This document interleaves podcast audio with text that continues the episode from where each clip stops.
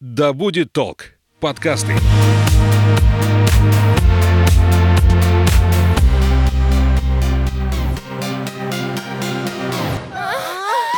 Привет, это «Поперек горла». Меня зовут Соня Стрекоза, и сегодня мы обсудим секс в длительных отношениях. У меня в гостях Юлия Купрейкина, психолог-консультант. Юлия, здравствуйте. Соня, здравствуйте. Начнем с того, что секс в длительных отношениях теряет страсть. А Вообще, правда ли это, и что об этом думаете? Я думаю, что секс в длительных отношениях э, меняется, э, но будет ли это а, изменение вот в компонентах страсти это еще вопрос. Сама по себе постановка вопроса, что такое страсть, это весьма любопытный а, вопрос. И мне кажется, отношения просто меняются, но наполненность их может быть э, ну, в какой-то степени даже в большей степени интенсивная, чем в начале отношений. То есть секса может стать меньше, но он будет э, глубже. Секса может стать меньше, его может стать больше, интенсивность переживаний может быть тоже разная. А мне кажется, что это все же зависит от э, непосредственно самих отношений, по какой траектории они развиваются. И секс это в общем-то, одна из сторон отношений, на которой отражается то, что происходит между двумя людьми. Ну, вы прямо немного в ступор меня ввели, потому что э, я до этого момента была уверена, что чем дольше вы вместе, тем меньше становится секса. Но все равно же, наверное, в большинстве пар так, потому что, ну, мы неоднократно слышим э, от своих друзей, знакомых э, жалобы на то, что, ой, у нас нет секса. Вот у меня есть подруга, например, и она мне рассказывает, что у них э, практически не осталось секса в паре с молодым человеком. Они вместе, ну, в районе двух лет. А, ну, я думаю, что стоит разделять отсутствие секса вообще как такового. А, ну, к, к этому я отношу, а, например, периодичность сексуальной жизни, ну, как как повезет, да, раз в полгода, раз в год. У меня тоже бывают такие клиенты. И здесь скорее все-таки речь идет не о том, что исчез секс в отношениях и что-то с сексом не так, а что-то с отношениями, скорее всего, не так, потому что секс является неотъемлемой частью а, романтических отношений, которыми являются, собственно, вот отношения между мужчиной и женщиной, ну и также отношения между женщиной и женщиной, если речь идет о любви. И я имею в виду гомосексуальные отношения в данном случае. А когда же мы говорим о том, ну, там, вот по, по количеству раз, ну, наверняка в период влюбленности интенсивность выше. Это, можно сказать, мы готовы заниматься сексом и днем, и ночью. И а, как, как только какая-то минутка свободная появляется. Но этот период на самом деле он не очень длинный. И по мере привыкания к партнеру, по мере стабилизации отношений, он приходит в свою привычную норму, которая удобна для обоих партнеров. А если кому-то не хватает, что делать? То есть в начале отношений было ок, когда это было каждый день, а потом выясняется, что половая конституция разная, что делать? Неужели уходить? А, я думаю, что нет. И еще раз, наверное, повторю а, то, что вначале сказала. Секс — это а, одна из сторон отношений, один из предметов, которые могут обсуждаться в паре. И это не единственная скажем, сфера, а, которая появляется в отношениях, по поводу которой нужно обсуждать и договариваться о чем-то. Но в целом, конечно, а, траектория вот этих обсуждений, она складывается а, в ключе «мне важны потребности моего партнера», но также важны мои потребности. Поэтому мы об этом говорим как минимум. И если моему партнеру а, важны мои потребности, он будет стараться их учитывать. А, это непросто, но в большей степени, да, вот э, обсуждаемых вопросов э, договориться все же реально. То есть это не какие-то такие драматические моменты, когда я могу умереть от отсутствия там, секса, а, ли, лишнего там полового акта, который мне вот очень необходим, а мой партнер сегодня к этому не готов. Вопрос скорее не о том, что я умру от отсутствия сегодня там какого-то сексуального контакта. Мне скорее будет просто неприятно, что мой партнер не готов а, слышать меня и учитывать мои потребности. Но если я уверена, что он меня слышит, и я также готова, скорее всего, буду э, учитывать его условия, в которых он там принимает то или иное решение. Отсюда тогда другой вопрос. Как э, заговорить с партнером о сексе? Если, например, это не было встроено в вашу жизнь совместную с начала отношений, вы так резко, внезапно взять и сказать, чтобы он не обиделся. А, здесь, на самом деле, я не очень понимаю, на что можно обижаться, и вот а, что конкретно может обидеть, и какой вообще вопрос, связанный с сексуальностью, может нас а, расстраивать. Может быть, вы меня на что-то, а, ну, какой-то конкретный вопрос, пример приведете. Там, я не знаю, подхожу к мужу, говорю, дорогой, э, мне очень мало секса. И все, человек обижается. Человек думает, что это претензия к нему, э, человек начинает чувствовать себя неуверенно. Мне кажется, это может кого-то разозлить. Я думаю, что сама постановка такого вопроса, она действительно может обижать и э, приводить в какой-то ступор, потому что мы а, как бы свою какую-то проблемную ситуацию а, перед э, своим любимым человеком определяем, как будто бы это его проблема. А все же нужно вначале разобраться с самим собой, понять, э, а, собственно, в этом ли причина моего там, переживания. Мне действительно не хватает секса.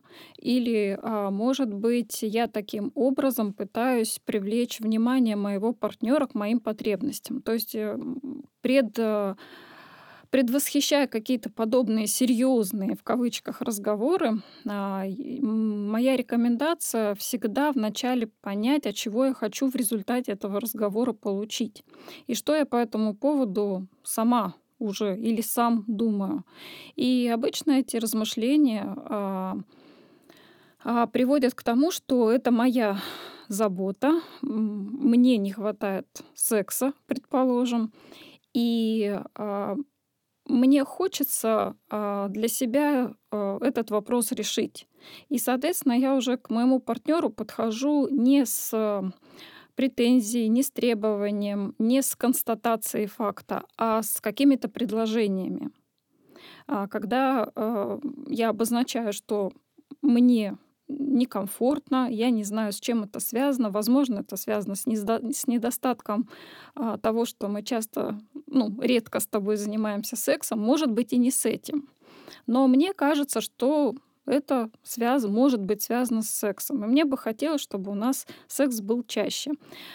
А, сама и несколько предложений, как это можно реализовать. Опять же, не в лоб, ведь мы очень многое можем делать а,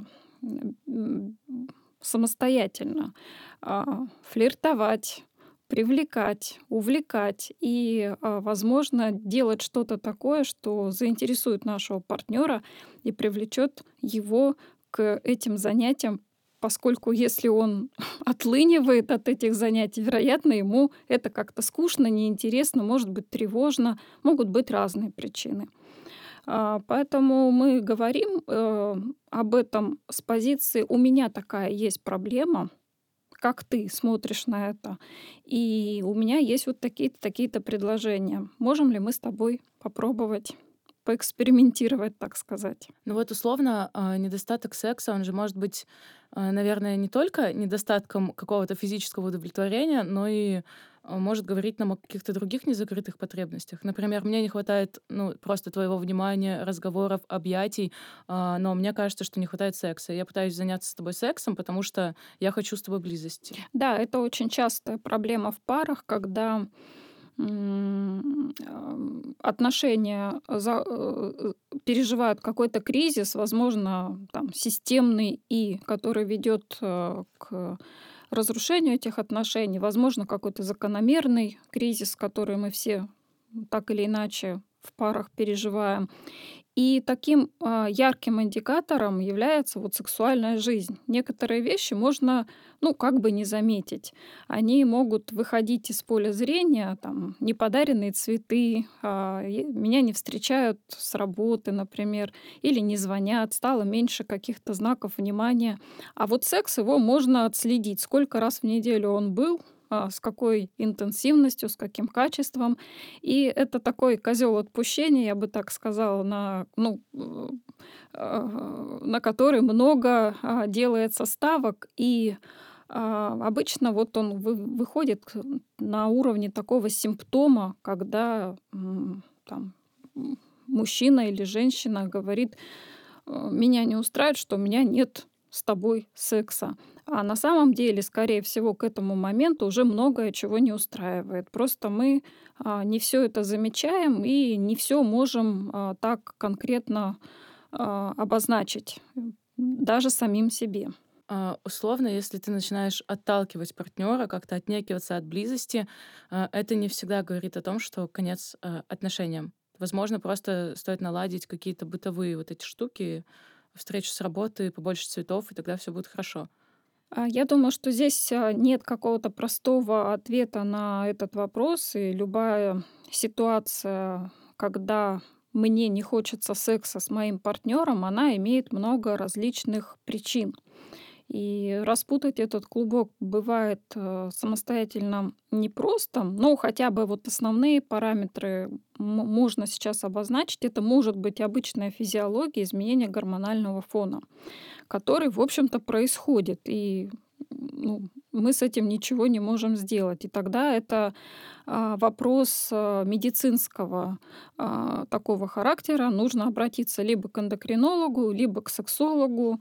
А, ну, в крайнем случае к терапевту, к гинекологу, к урологу, кому попадете, вас направят туда, куда нужно. То есть это может быть медицинская проблема, которая вообще никак не связана с отношениями. А почему мне еще не, ну, по каким-то причинам не хочется секса с моим партнером? Потому что у нас в отношениях происходят процессы, которые противоречат этому желанию.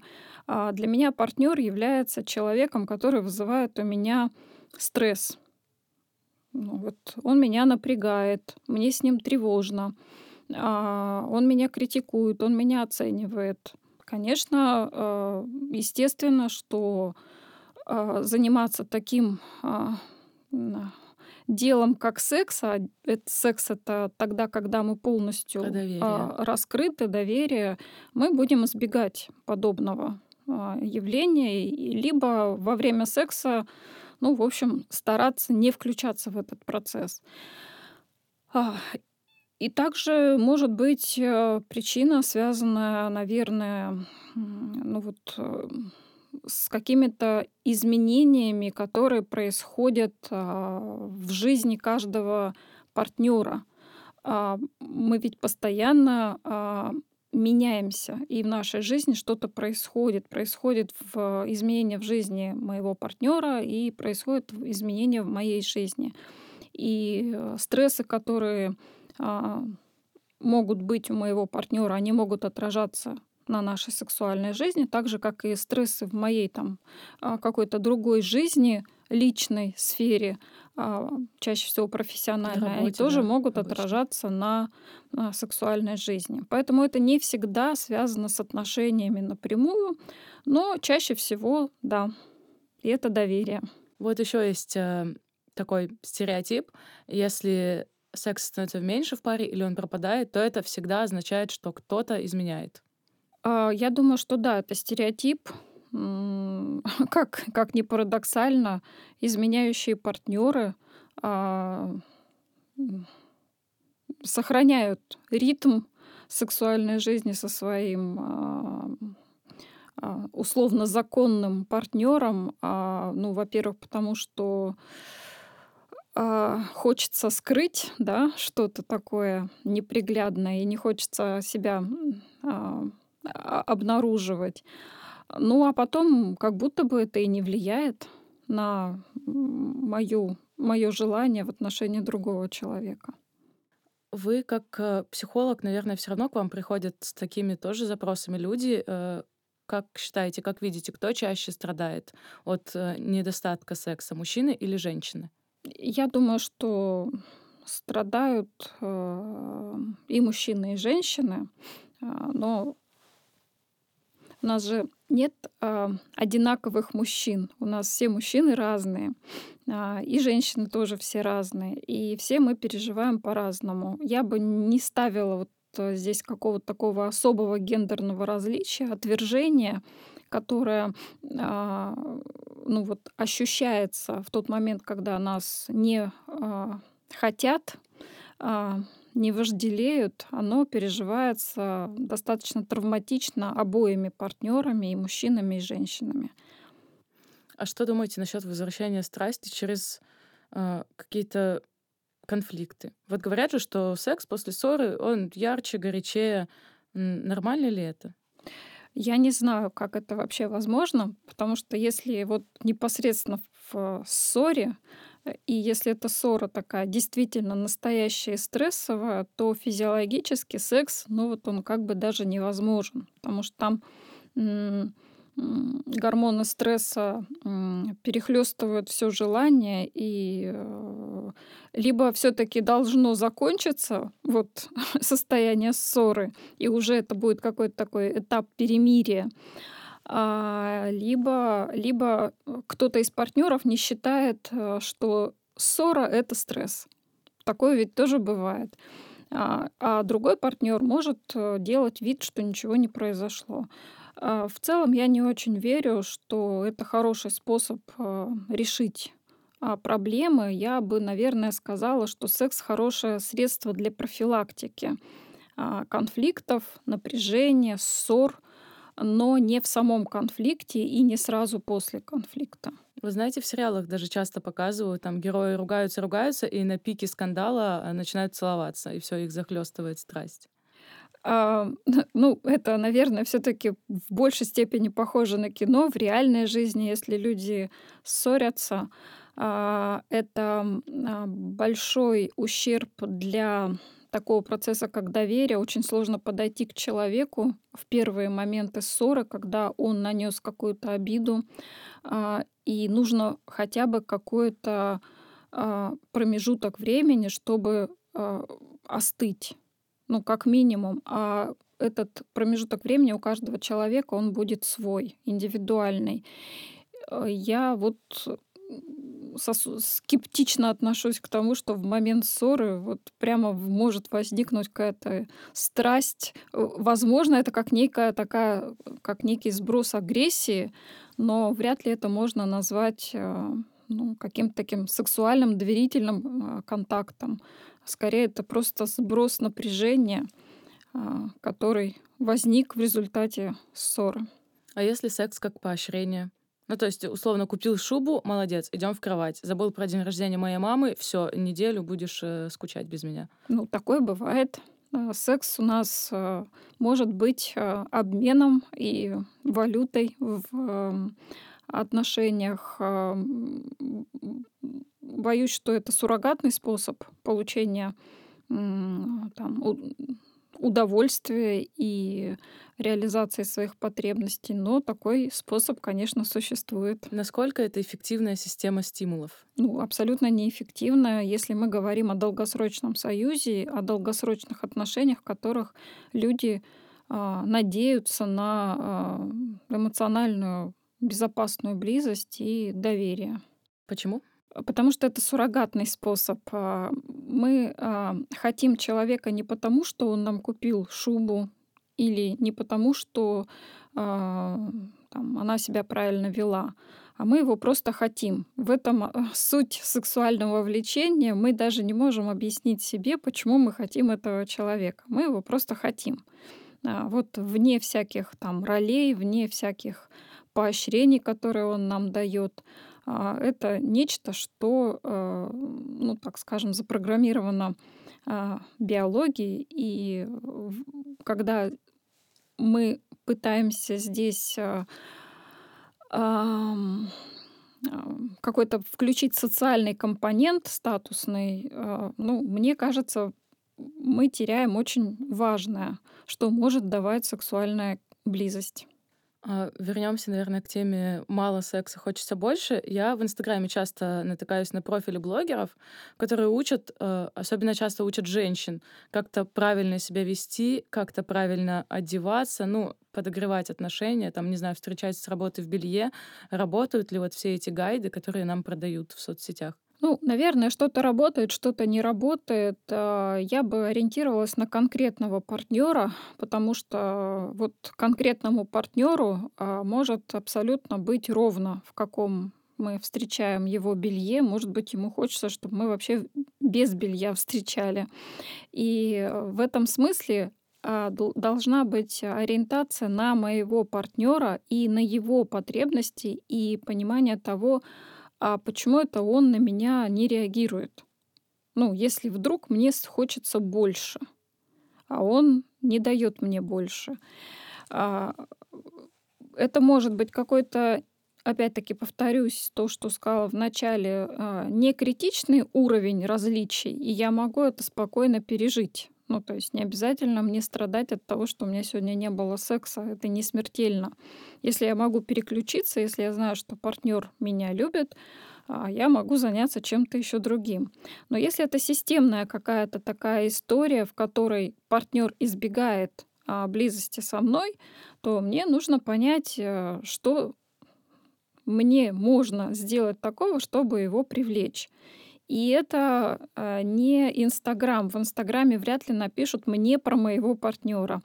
Про моего партнера я узнаю от своего партнера путем, а, в общем-то, каких-то экспериментов, наблюдения, выяснения, опять-таки, может быть, в его жизни что-то происходит сейчас такое, что ему вообще не, там, не, не до меня, не до секса и не до восходов солнца и так далее. А, и кроме того, а, вообще а, я интересный, интересное, чтобы моему партнеру было со мной интересно заниматься сексом. То есть что происходит в моей жизни вообще? Можем ли мы друг друга привлечь, потому что секс это не просто половой акт, это половой акт с конкретным человеком, с конкретной личностью, у которой что-то происходит в жизни. И хочу этого человека, в общем, целиком. А если он для меня не представляет интереса, ну, мне, в общем, может и э, не очень быть интересен с ним секс. Есть еще версия, что отношения меняет и совместная жизнь. Условно, вот все эти коммунально-хозяйственные штуки пагубно влияют на ваши отношения в постели. Ну, то есть, знаете, эту историю, там он разбрасывает носки, она приходит с работы, обнимает его, но думает не о том, как он прекрасный, а о том, что, ой, там что-то там уголок отклеился обоев, надо бы переклеить. Как с этим работать? Как условно перестать думать о делах во время секса и какой-то близости, если дел вообще по горло? А, мне кажется, дела, а, особенно совместные, они как раз-таки сближают и а, делают секс лучше. Что касается разбросанных носков, ну это вопрос договоренности и к сексу отношения мало имеющие, потому что нам придется договариваться по многим вопросам, не только по носкам. И если мы не начинаем жить вместе через какое-то время, то наши отношения, скорее всего, будут заканчиваться. Потому что, ну, фактически, да, вот эволюционно человек а, предрасположен, и мозг человека предрасположен к тому, чтобы создавать крепкие, надежные, долгосрочные союзы. Соответственно, а, объединение ресурсов, объединение совместного хозяйства, оно а, как, в общем, такой неизбежный этап развития отношений все-таки ждет каждую пару, и рано или поздно нам придется столкнуться с тем, что а, у нас разные устройства быта, и нам придется договариваться. Будет ли это влиять на секс? Не знаю. В зависимости от того, насколько мы успешные переговорщики, наверное, да. А, но нам нужно учиться договариваться, если мы хотим, а, чтобы наша пара и дальше существовала. Но бывает же, что эта рутина так затягивает, что люди начинают искать подтверждение своей сексуальности где-то на стороне. А, помогает ли этот метод почувствовать себя увереннее? Или наоборот, разрушает отношения? Подтвердить свою ценность на стороне невозможно. Ее можно подтвердить только у самого себя. А если человеку сложно поверить в собственную ценность, то, скорее всего, а, его не устраивает его собственная жизнь. И а, дальше он может использовать, опять-таки, суррогатные способы, которые бы ему ну, там, подтвердили обратное. Но это, скорее всего, будет ощущение разочарования, потому что мы все равно возвращаемся к себе. Это не способ повышения самооценки, это скорее способ ее э, там, э, разрушения, потому что мы не можем раскрыться перед партнером, будь то случайным или тем, кто с нами рядом, потому что раскрывать, ну, там, предположим, нечего. Я сам не чувствую, что я интересен или а, я не верю в то, что я интересен, и поэтому я не раскрываюсь. А вот такое поверхностное, там, поверхностные сексуальные контакты, они не дают ощущения того, что меня приняли и почувствовали во мне какую-то ценность. Я думаю, что это не, не тот способ, которым мы можем повысить себе самооценку или даже как-то, может быть, э, усилить сексуальность свою. А как насчет измены во благо?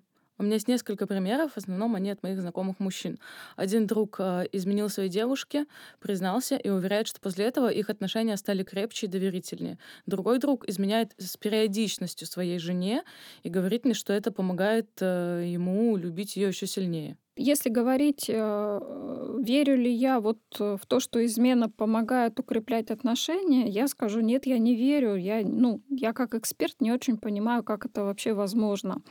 А, мы, когда выстраиваем союз, мы объединяем ресурсы. И каждый из нас, а, если доверяет партнеру, старается максимально вкладываться в этот союз. И в какой-то момент я понимаю, что мой ресурс куда-то уходит на сторону. Это может быть время, внимание, деньги, там, в том числе и какой-то сексуальный контакт, в том числе. И я не могу э, после этого э, представить, что мои отношения от этого улучшатся. Я буду очень недовольна этим. Другой вопрос, э, возможно, у меня есть какие-то причины, по которым я не готова это э, выносить на обсуждение, вскрывать эту проблему, и я могу себе сказать, что я буду просто терпеть, я просто буду делать вид, что ничего не происходит. Или там это только улучшает наши отношения. А, мне сложно представить, что мужчина или женщина, который может реализовать полностью свои потребности в, в паре, в союзе, а, в крепком и надежном а, может заинтересоваться какими-то вопросами на стороне. Как правило, это, это какой-то поиск. Это какой-то поиск а, каких-то дефицитов, часто неосознанный. А если это измена с разрешения? Ну, условно, свободные отношения. Ну, вот не верю я в свободные отношения. Психолог, который к вам сегодня пришел, не верит в свободные отношения, потому что а если мы говорим о мужчине, для мужчины очень важно, чтобы а, его генетический материал а, был именно его генетическим материалом. И вот э, в эволюционном смысле ревность, она присутствует как раз-таки для того, чтобы сохранять э, свое потомство и быть уверенным, что это мое потомство. Соответственно, мы тревожимся по этому поводу и если отношения ценные, мы также тревожимся по поводу того, что мы их можем потерять. А для женщины а, работает а, другая сторона медали. Для нас очень важно сохранить ресурс мужчины для того, чтобы рассчитывать на него в период воспитания детей. И тогда делиться этим ресурсом ну вот, совершенно не хочется. Здесь скорее речь идет о каких-то таких э, играх, э, которые, ну, не совсем про близость. Это что-то такое, ну, мы играем в любовь, мы играем в отношения, но мы не хотим погружаться настолько глубоко, чтобы быть уязвимыми. И тогда, да, мы готовы разрешать, мы готовы делать вид, что а, мы можем позволить распорядиться там, моим ресурсом а, фактически, а, в который я уже вложила много сил, чувств, эмоций, времени. А, ну, значит, для меня это, скорее всего, не очень ценно. А, вы вскользь начали говорить о потомстве. Дети, они портят отношения между людьми? Ну, я думаю, что нет, не портят. Э, дети — это один из. Это же те же самые носки, по которым мы либо договариваемся, либо не договариваемся. И если у нас разное представление о том, как воспитывать детей, а, у нас будут конфликты, которые, конечно, будут отражаться и на сексуальной жизни. Но эти конфликты будут отражаться не только на сексуальной жизни, они будут отражаться на всем. Но если у нас а, какая-то история, а, ну, как вот цитируя классика, мы смотрим в одну сторону, то у нас будет крепкая родительская коалиция, и наши дети — это некий такой важный проект, который мы вместе создаем и радуемся этому проекту. Это некий творческий процесс, который ну, только положительно сказывается на сексуальной жизни. А, вряд ли что-то здесь может быть такое травмирующее для а, спальни двух влюбленных а, ну, мужчины ну, и женщины. как э, ребенок в любой момент же может забежать к вам в спальню. Ну, это, безусловно, да. Поэтому мы и готовимся к появлению ребенка и а, пытаемся а, прежде все-таки организовать свою территорию, а, сделать ее комфортной. Именно поэтому женщина ищет надежного мужчину, который сможет а, обустроить пещеру, который сделает эту пещеру безопасной. Находя этого мужчину, мы ну, логично а, создаем потомство, рожаем детей, и они живут в отдельных комнатах, и у нас есть время заняться спокойно сексом. И у нас есть защелка, наверное, еще. Ну да. В спальне. Ну да, это же такие технические вопросы. А, причем, ну, безусловно, период а, а, выращивания ребенка, особенно на первых этапах, он очень сложный. Это а, испытания для пары. А, ребенок требует много усилий, и э, это не только усилия одной женщины. А, именно поэтому мы стремимся к тому, чтобы все-таки жить семьями и создавать союзы, в которых мало одного пилота, нужен еще второй пилот, который будет тоже в этом участвовать.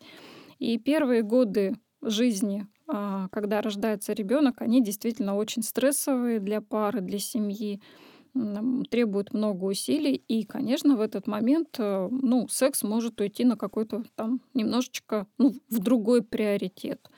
Но это не значит, что он уходит вообще навсегда. А бывает ли какая-то точка, на которой секс уходит навсегда? Ну, возраст, я не знаю, 20 лет брака. Эм, смотря что мы понимаем под сексом.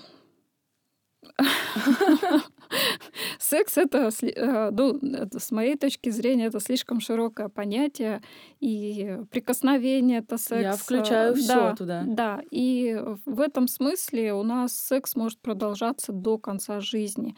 И даже когда люди а, болеют, э, это какие-то уже прям серьезные, может быть, э, периоды а, жизни, такие кризисные, это не исключает возможности полежать вместе, взяться за руки, поцеловать друг друга. И это ведь не только какой-то вот половой акт, которым должно все завершиться. А секс это что-то более широкое, это некая такая культура взаимоотношений.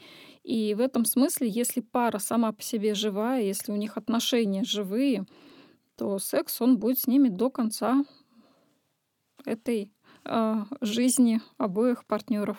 Давайте тогда дадим несколько советов э, слушателям, как сохранить отношения при любых раскладах. Будь то, я не знаю, дети, время, ремонт, может быть, есть какое-то золотое правило. Ну, наверное, да, наверное, от психолога золотого правила вряд ли можно услышать. Э, могу лишь только сказать о том направлении, в котором имеет смысл думать. А, что поддерживает сексуальный интерес а, сексуальный интерес поддерживает в принципе интерес к партнеру. И в этом смысле это задача обоих партнеров. Мне нужно понимать, что я что-то должна делать для того, чтобы оставаться интересной для своего мужчины. А моему мужчине, в общем, нужно делать что-то такое, чтобы оставаться для меня интересным.